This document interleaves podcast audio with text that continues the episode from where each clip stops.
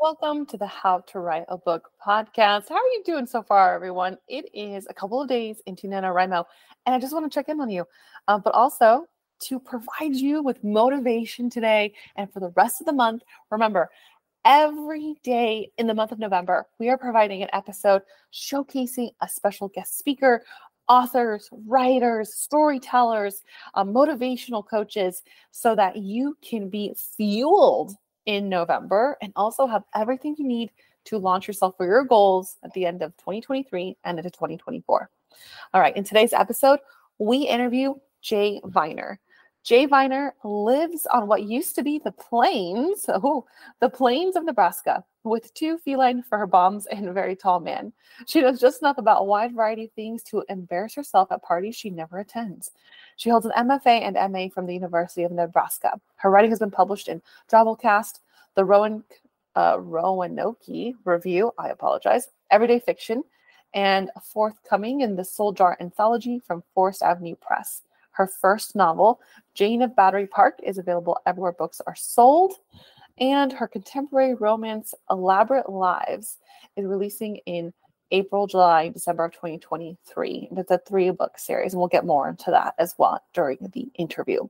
But I love the way that Jaye approaches storytelling, fits storytelling into a robust schedule, and then says, this is how I like my story to be.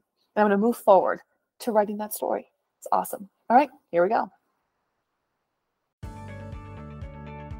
Welcome to the How to Write a Book podcast, the show that helps you plan, write, and publish your book, even if you're a beginner or just feel like one. Now, for your host, she's written over a dozen books and helps others bring their books to life. Here she is, Maciel. Hey there, writers. Let's take a beat to talk about a special announcement. So November is your month of transformation. Get a one-hour coaching session with me by choosing one of these three options, or all three. Option one, join our Patreon for one dollar, which will support the show. Option two, book a one dollar coaching session on coach dot me. Option three, leave an Apple Podcasts review. Send a screenshot to my email and get a coaching spot. You can do all three and get three hours of coaching with me. Find all the links in the show notes. Act fast. This offer is only valid for November to celebrate National Novel Writing Month. Thanks. All right. And welcome back to the How to Write a Book podcast. Thank you so much, Jaye. We have here Jaye Viner. Um, and we just want to say thank you for being on the show before we begin. How are you doing today? I'm great. I'm excited to be here. Excellent. Us too. Us too. Let me do a little bit of an introduction, and then I'm going to throw it over to you. Um, you already have a couple of books under your belt, so I want you to tell us all about them. Uh, so Jaye Viner is an author who lives on what used to be the plains of eastern Nebraska. I'm curious about that. She knows just enough about a wide variety of things to embarrass herself at parties she never attends. Just like a true author. I love it. That's That's the epitome. Oh, my gosh. Thank you so much. Tell us a little about yourself from your own words. Yeah, so I am an early career author, meaning that I do have some books and I have a lot of writing experience, but I'm not uh, any kind of a name brand or with a significant following yet. So I routinely get uh, rejected when I'm applying to do the bigger conventions because I'm not famous enough. Uh, so that's what I'm defining as early career. Uh, I started out very much in the literary and kind of speculative fiction realm. I did an M F A, um, not one of the prestigious ones, but one that got me connections and also got me my first book deal. Uh, and then I kind of slid out of that into my rebellion phase of let's write science fiction and let's write Nebraska-based futuristic science fiction, uh, which was maybe not a good career choice. And now I have landed in romance, and I all of my published work has been in romance. So I've got a bit of an identity crisis. And I've done a lot of things, but if you look at my resume, you can't quite tell because in publishing, a lot of the work gets buried under, well, what have you actually published? And then it's a very short list. Uh, but that's about where I'm at right now. I love writing. I think uh, there's just so much potential, and every day is a new adventure. And it's just what gets me up in the morning. Oh, I love that. And that's, and that's, you know, really what it's about. You know, it's following the passion of our hearts and of writing, you being that writer. And so you've written, or you've published two books, Elaborate Lives and Terrible Love. So it's part of a series. It is part of a series. And I've actually published three books. So my debut novel came out with Red Hen Press in twenty twenty-one. So I don't, I didn't publish that, but it was published, uh, for me. uh, and it was a debut novel during the pandemic, which is just an absolutely terrible idea, but we all survived. And then, yes, the books that I'm working on right now are a contemporary series, uh, set in Hollywood. The first one is an Enemies to Lovers, where you have, uh, basically a Nepo baby who's trying to be a normal person. Uh, and she teams up with, uh, one of her patients. She's a psychiatrist, and she's forced to take on this aspiring film director who has some anger management problems and, uh, made some problems for himself on the set. And so she's supposed to cure him essentially of his anger. And instead they decide to fake a romance to try and manipulate Hollywood p- public relations, uh, and basically get what they want socially.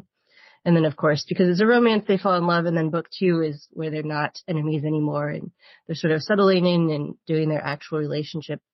Book three is coming out uh probably in the next month or so. I'm working on final edits right now, and it's going to the formatter, and it looks at their life as they're disrupted by a very dangerous uh ex-boyfriend who kind of creates this menage a trois situation, and it becomes romantic suspense with a criminal conspiracy and the C I A, and I don't know what I was thinking, but it's really awesome. Uh, and I'm really excited about it. And then book four will come out in February or something. I don't know. Oh, I love that. Yeah, I'm definitely, I'm on board. I'm on board for like F B I, criminal conspiracy. That sounds awesome. Um, and, uh, and just in case, uh, you're new to the show, for everyone knows here, I love romance. I love romance. I'm, I am a sucker for, I have, I have many episodes dedicated to why romance is awesome. So it's very much uh, in alignment. Um, so you had your first debut novel, um, published. I think you, it was an, it was a different publisher. And so are you, uh, independently publishing these, uh, series of books? Right. So I'm doing these on my own. Uh, I wanted a little bit more control over them than I had with, uh, my press initially. And also just because they don't quite fit with, uh, direct romance. So I gave you the tropes, right? And you can identify the tropes, but ultimately the reading experience is a little bit more like women's fiction, and it has some meaty themes about mental health and women's empowerment and what it looks like when you have two people who really haven't taken the time to work on themselves and they fall in love, or they're trying to be in a relationship even if it's fake, and what that uh creates challenges and and opportunities for growth. And so when I wrote it, I knew that it wasn't going to be an easy sell for a romance publisher. It wasn't going to be an easy sell for my publisher, which was literary fiction. Uh, and doing it myself has really given me a lot more options in terms of how I talk about it online and how I can market it and how I can distribute copies so that it actually meets uh, and gets to readers. And it's been really awesome. That's great. That's great. And uh, I, I love you, and you've hit on this, but I love that you do hit on the mental health aspect. You know, reading the bio, um, I w- was like, oh, yeah, you, you are going to talk about, you know, some, some topics that need to be addressed. You know, it's not just at, at this kind of like high superficial level. You're going into like, you know, what's this person thinking? You know, perfectionism, I think. Um, uh, the, the main male lead sounds like he's dealing with a lot that I would deal with, you know. You get so like intense that you're just like, oh no, get away from me, everyone! I hate you, you know. Um, yeah. Which is really great. Where did you kind of get the inspiration for for this series? That's a good question. So there is another novel that I haven't published. The first one that I wrote with these characters actually takes ten play ten years after what I'm writing now, and it's with the female main character Larissa, but with another guy, and it looks at Uh, basically after the marriage is dissolved. I can't, this is probably a terrible thing to say because you're going to read the series and invest in these characters, and now you know that they don't make it. Uh, but that was the first book I wrote, and uh, it was very different in terms of what the expectations were for that story, and it just came out of nowhere, and I kind of shelved it, and I was like, well, that was a weird thing. I'm going to go back mm-hmm. to science fiction now.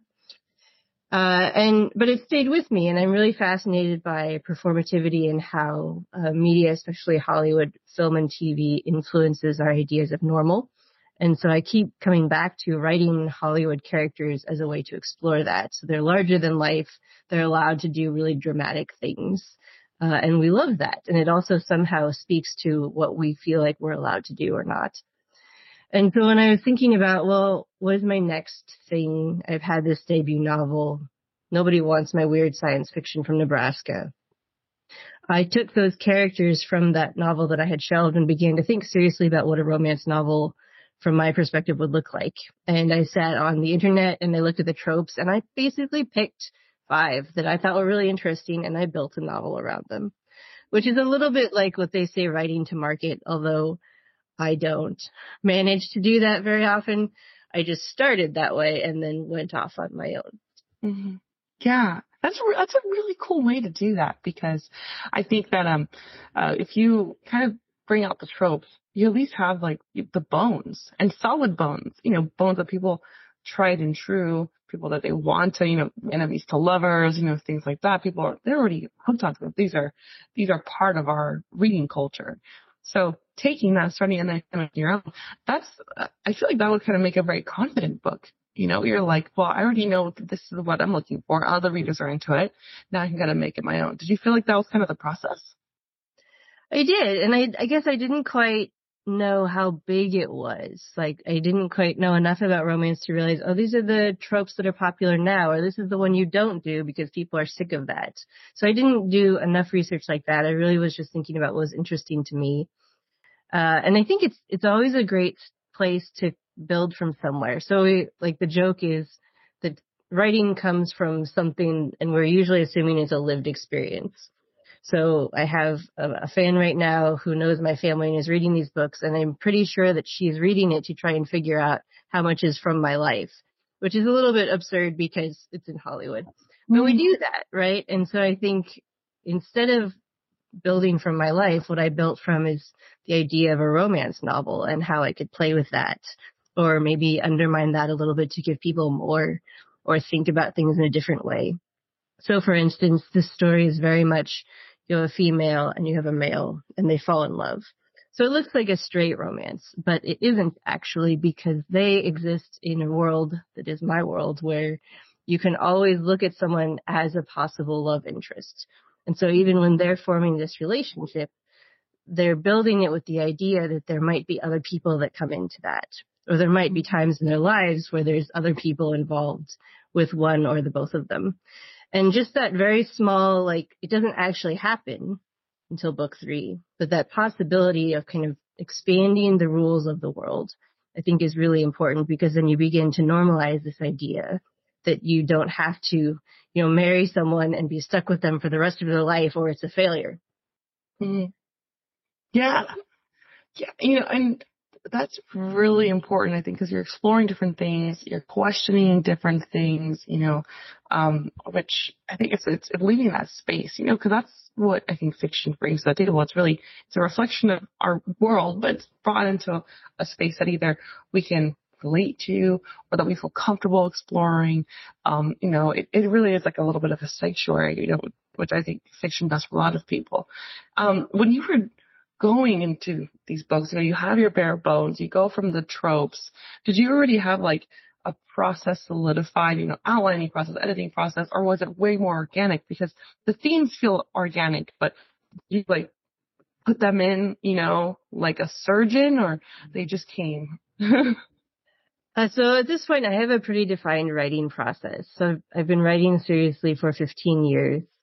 Uh, and it has evolved a little bit with my physical ability and also my day job and, and my routine. But generally speaking, I do pre-writing for about a month after I've sort of, I'm sort of committing to an idea. And by pre-writing, I mean that I've, I've got it in my head and I've allowed space for it in my consciousness. And I take a lot of notes, usually on the backs of receipts, which is not a good system. Don't do that. Uh, I try, like, this time, the book I'm working on right now, I do have a book, like a journal thing. I'm trying to put everything in one place, and it's sort of working, but really, like, I have notes on my phone. I have notes in emails. Like, I just, I have this space where I'm thinking about the story and what it could be. Uh, and generally I do that until it starts bothering me so much that I'm, I'm building scenes in my head and I have to write them down. And so in that sense, it is a bit of an organic process in that I don't tend to sit down at a computer until I, I know exactly what I'm writing at the first thing. I do write chronologically, so I usually will have the first third of what I think is the story. Sometimes I'm wrong, but I'm, by the time I'm starting to actually physically write in word processing, I have the third. So that's the, the main conflict of what we're in, introducing, and then leading up to the main, either the inciting incident or the kind of like the core of what sends the story into the middle of the conflict. Uh, and so for Elaborate Lives, what I had first was that you have these two characters and they have met in uh, a B D S M dungeon, but they don't both recognize each other because one has a mask on. And so you have a relationship that begins there, but then about thirty pages later, you have their in real world relationship. And so my first third was thinking about how I was going to bring those two threads together. Like at what point was that going to become their problem? And then it was going to send them off to figuring out how to solve it. Uh, and so I had that before I started writing, and I kind of knew, well, they're going to agree to have this fake relationship, and I'm going to write everything to get to that point. And it really helps me to write to a point, because otherwise I just have so many ideas that I don't end up with a novel. I end up with an epic fantasy that looks like a romance. And that's just very difficult to edit. And it's very difficult for me to, to delete things once I've gone there, because then I want to keep everything. Mm-hmm. Uh, and I'm not really a believer in kill your darlings, because my generative process really does like works really hard to tie everything together.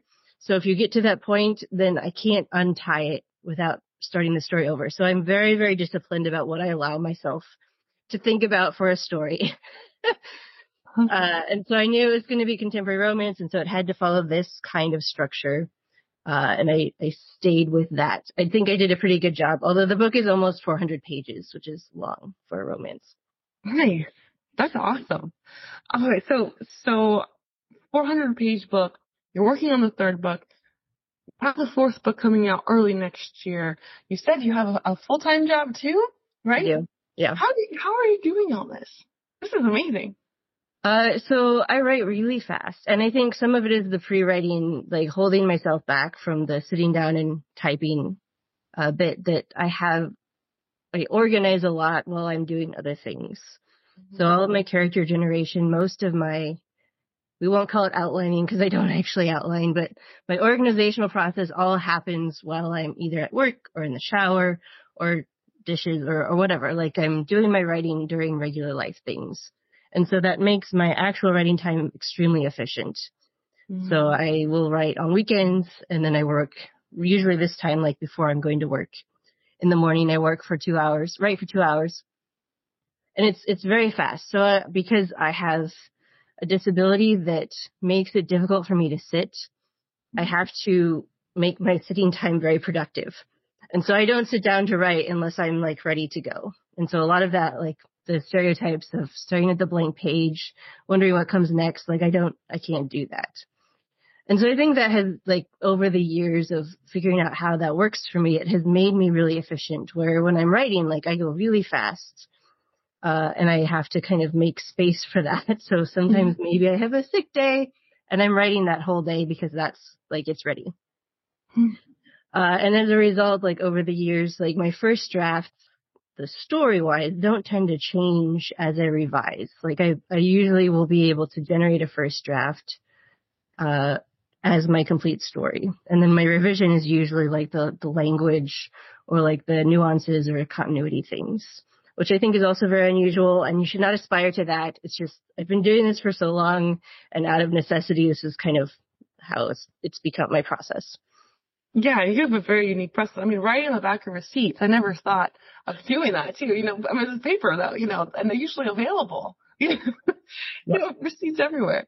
That's awesome. I love how you, you're really just, you're adapting the process to make it work. Your goal is to write the book, and you're doing what you need to to write the book. Um, and you mentioned something, and let me know if it's okay that I'm asking this. But I'm sure that we have other readers who also might be, uh, might have some sort of disability. Um, and I was just wondering if you could provide some motivation or for tips, like how do you balance your disability with writing time? Oh, how do I? I do not hold myself to outside standards. So one of the most common things that people will tell you is you're supposed to write every day, or you should write X number of words. Uh, and I just don't believe in any of that. Uh, I think that your, your number one priority is, is your health and happiness. And if you are feeling like you have to write out of some kind of obligation, even if it's like just completion of the process, then that's not, I don't think that's a really great mindset to have. And yeah. So I spent a lot of my youth, right, frustrated with my body and trying to make it do things it didn't want to do. And sometimes I still do, like, ask it to do things that it doesn't want to do, especially on those days where I'm like, okay, here's the story, let's go. Uh, and I deal with those consequences, but as a lifestyle, like, I'm not trying to expect things to happen. And so if I can't write that day, I don't, I don't write that day. And it's, it's not like at the end of the world, or it's not this horrible failure. And I just, those thoughts, like, I'm not allowed to have those thoughts. They're not real thoughts. Okay. And I say this like it's taken me years to get to this point. So obviously I've worked on it. Uh, I have some mechanisms, like I figured out that, uh, moving positions. So I set up my office where I have, like, this is my desk, but I also have a couch. And so if I allow myself, like, I'll set timers and be like, I can only stay in this position for this amount of time. And then I can keep writing, but I have to move to the couch, or I have to do something uh to kind of disengage from that position. Because for me, like, this static staying in place, like, this is kind of a, a stressful position for my body. Mm-hmm. And so I think, you know, when we're working with limitations, and everybody has them to some extent, whether it's time or physical things or money, uh, that you meet them where they're at, and that it doesn't have to do with the rest of the world. It's really just you. And maybe you are frustrated that you can't write as fast as some people, or maybe you're frustrated that your, your ideas don't come when you want them, but that that's part of who you are. And I think one of the easiest things about my life now is that I finally at the point where I'm just going to allow this to be my reality and not try and wish for something else, because it's not going to happen. Wow. Yeah. And that's powerful.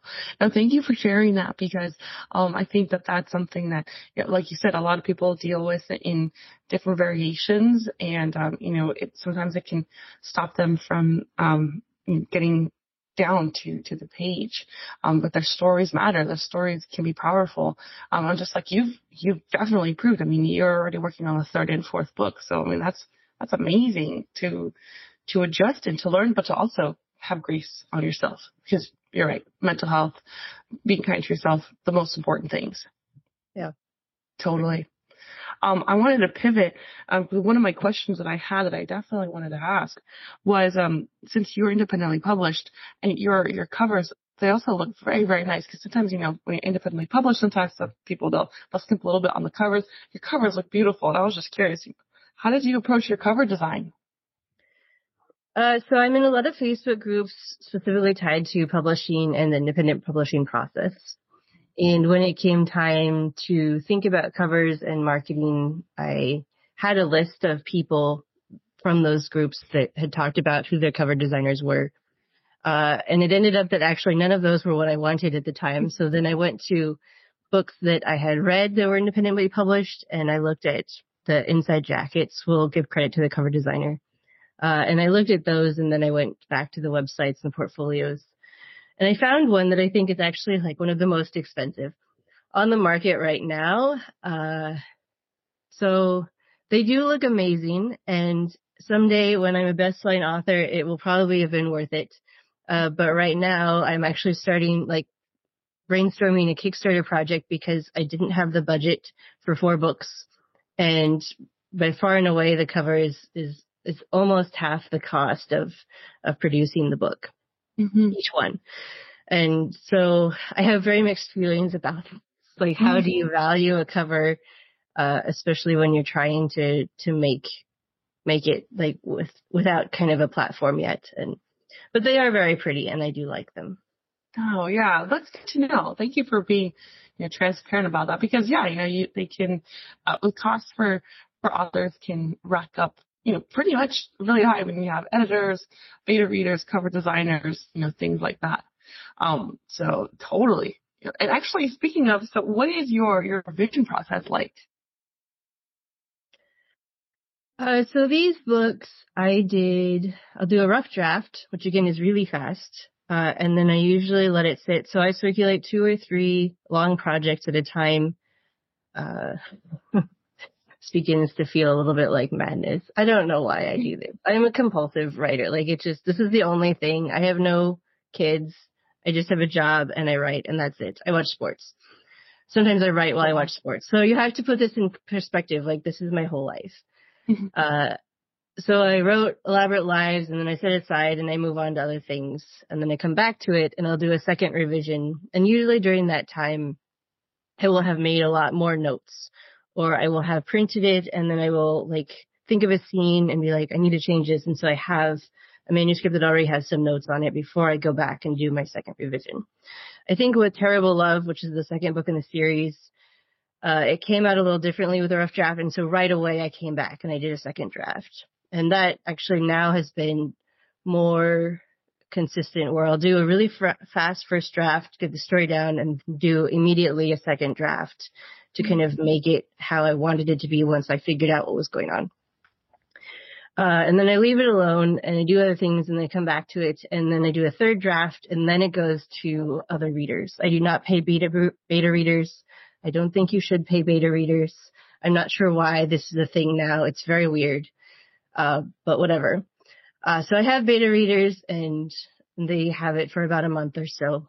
Uh, and then it comes back to me. And then I do, it's usually just one more draft after that.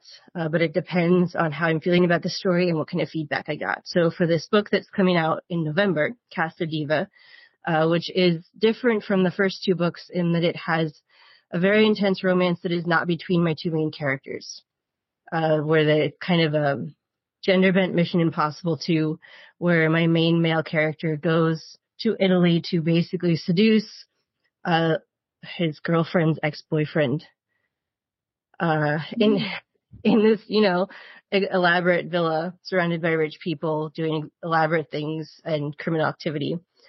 And so they their whole his point of view is this whole new fresh story, and that naturally has a lot of suspense and a lot of gravitas. And all of my beta readers came back and they said, well, the Larissa portion is boring.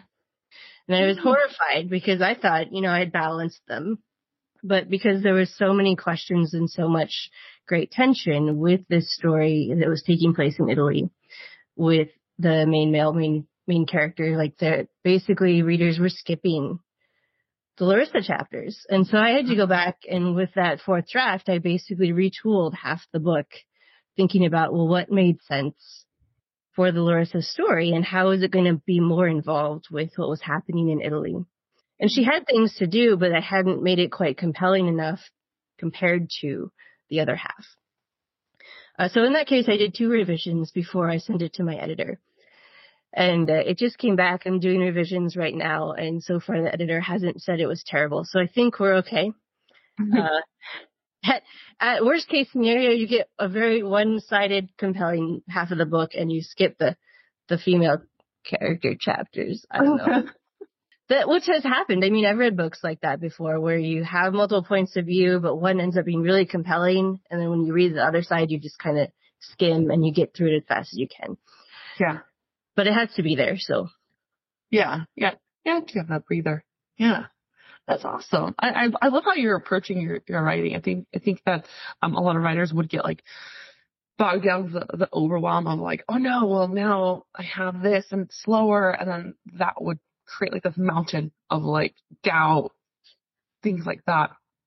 Yeah, you're approaching it, I think, in such a great way, because you're like, okay, all right, like you said, worst case scenario, they kind of skim to that, and they're going to, but they'll get to the male lead section, which I think is really great, because you're publishing your work. And I, I that's always like the, the biggest thing is like publish your work, you know, because you just never know where it could lead you, you know, but yeah. If you let it sit on your computer, it's not going to take you anywhere. Right.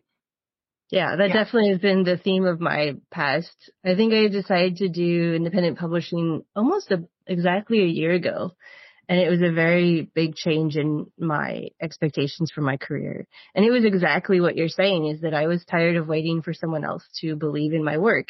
And it's not even believe in it. It's like decide that they could sell it, right? Like when you're going with a traditional publishing, that's the question. And so it's not that is your work good enough, or it's just, is it selling? Can it sell? And you have to find like that one person who thinks it can sell. And when you think about like the numbers on that, it's absolutely absurd. Like, I don't know how any books ever make it that far, really. And then you have to think about, well, if your book does get picked up by an agent and that agent likes it, but then sometimes often they can't find an editor who also thinks it can sell. So then it goes back and it sits and it does nothing. And then if you do manage to get it to an editor, that editor still has to sell it to the bigger publishing house and figure out how much money it's worth. And the amount of the contract that you're going to get for that book also depends on how much they're going to put into it to market it. And that depends on how much they have belief in your book selling to people who are, you know, probably thinking about other things. And just like, so when I learned about how publishing worked after my first novel came out, I just, I've been very much reevaluating what that kind of madness is. And if I wanted to wait for that, like before my book came out, like I have been writing seriously for, for, for decades at this point, uh, and had very little to show for it from the publishing side. Mm-hmm. And, and it is terrible to just, you know, all these novels. Like, so I'm writing three or four novels a year and they just sit and they just sit. And so it looks like I'm producing a lot, but I wrote Elaborate Lives the summer of twenty twenty-one. Mm-hmm. Right. So the things I'm publishing right now are years old. Mm-hmm. And like, well, the thing that I'm doing next was my nano project from two years ago that I'm digging out. It's like, this is just sitting here. It's an awesome novel. Why can't I give it to people to read? And I'm doing that with my short stories that, you know, because the short story market is collapsing right now because of A I and Amazon withdrawing their um, subscription prices or whatever.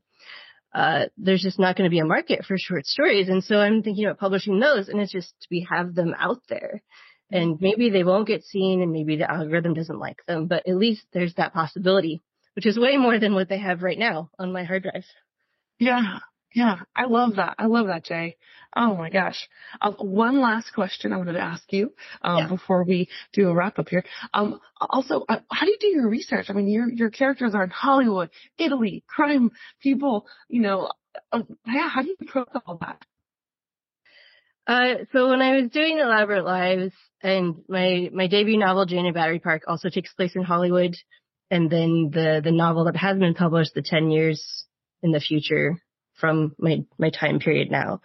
Uh, that time of research, uh, if you look in the table of uh, the acknowledgments for Elaborate Lives, it's like a page and a half of books you can read that I read.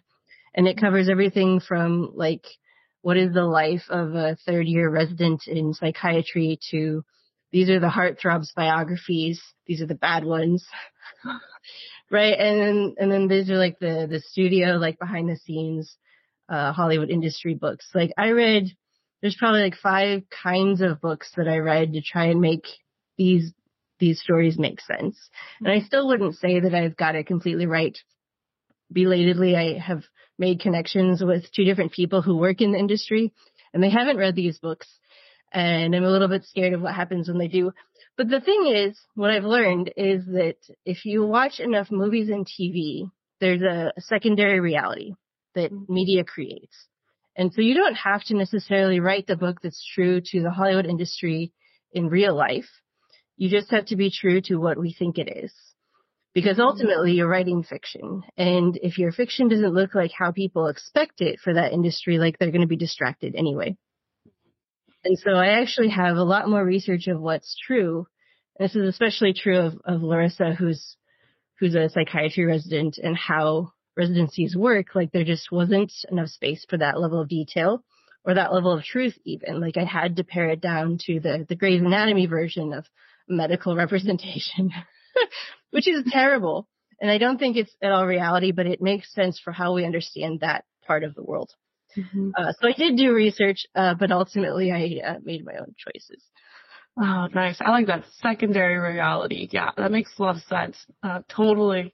Oh, thank you so much, Jay. I really appreciate it. Um, so yeah, we're, we're gonna, well, first of all, this has been great and we would love to have you back on the show when you publish the next two books. So please feel free to reach out. This has been lovely to chat with you. Um, where can everyone find you and your books?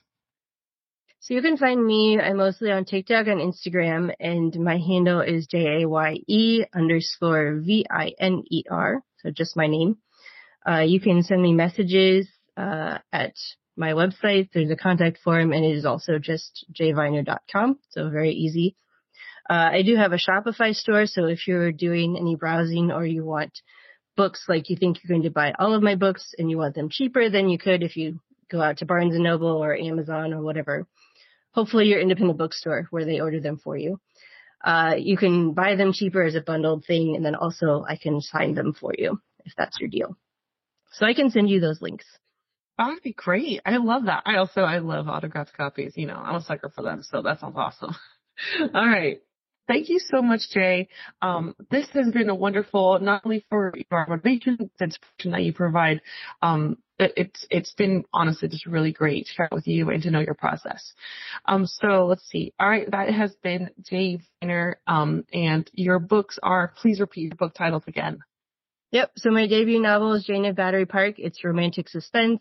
There is no sex in it. If you like clean romance, it is your book. It takes place in Hollywood between a woman who is trying to escape her cult family and a has-been heartthrob movie star.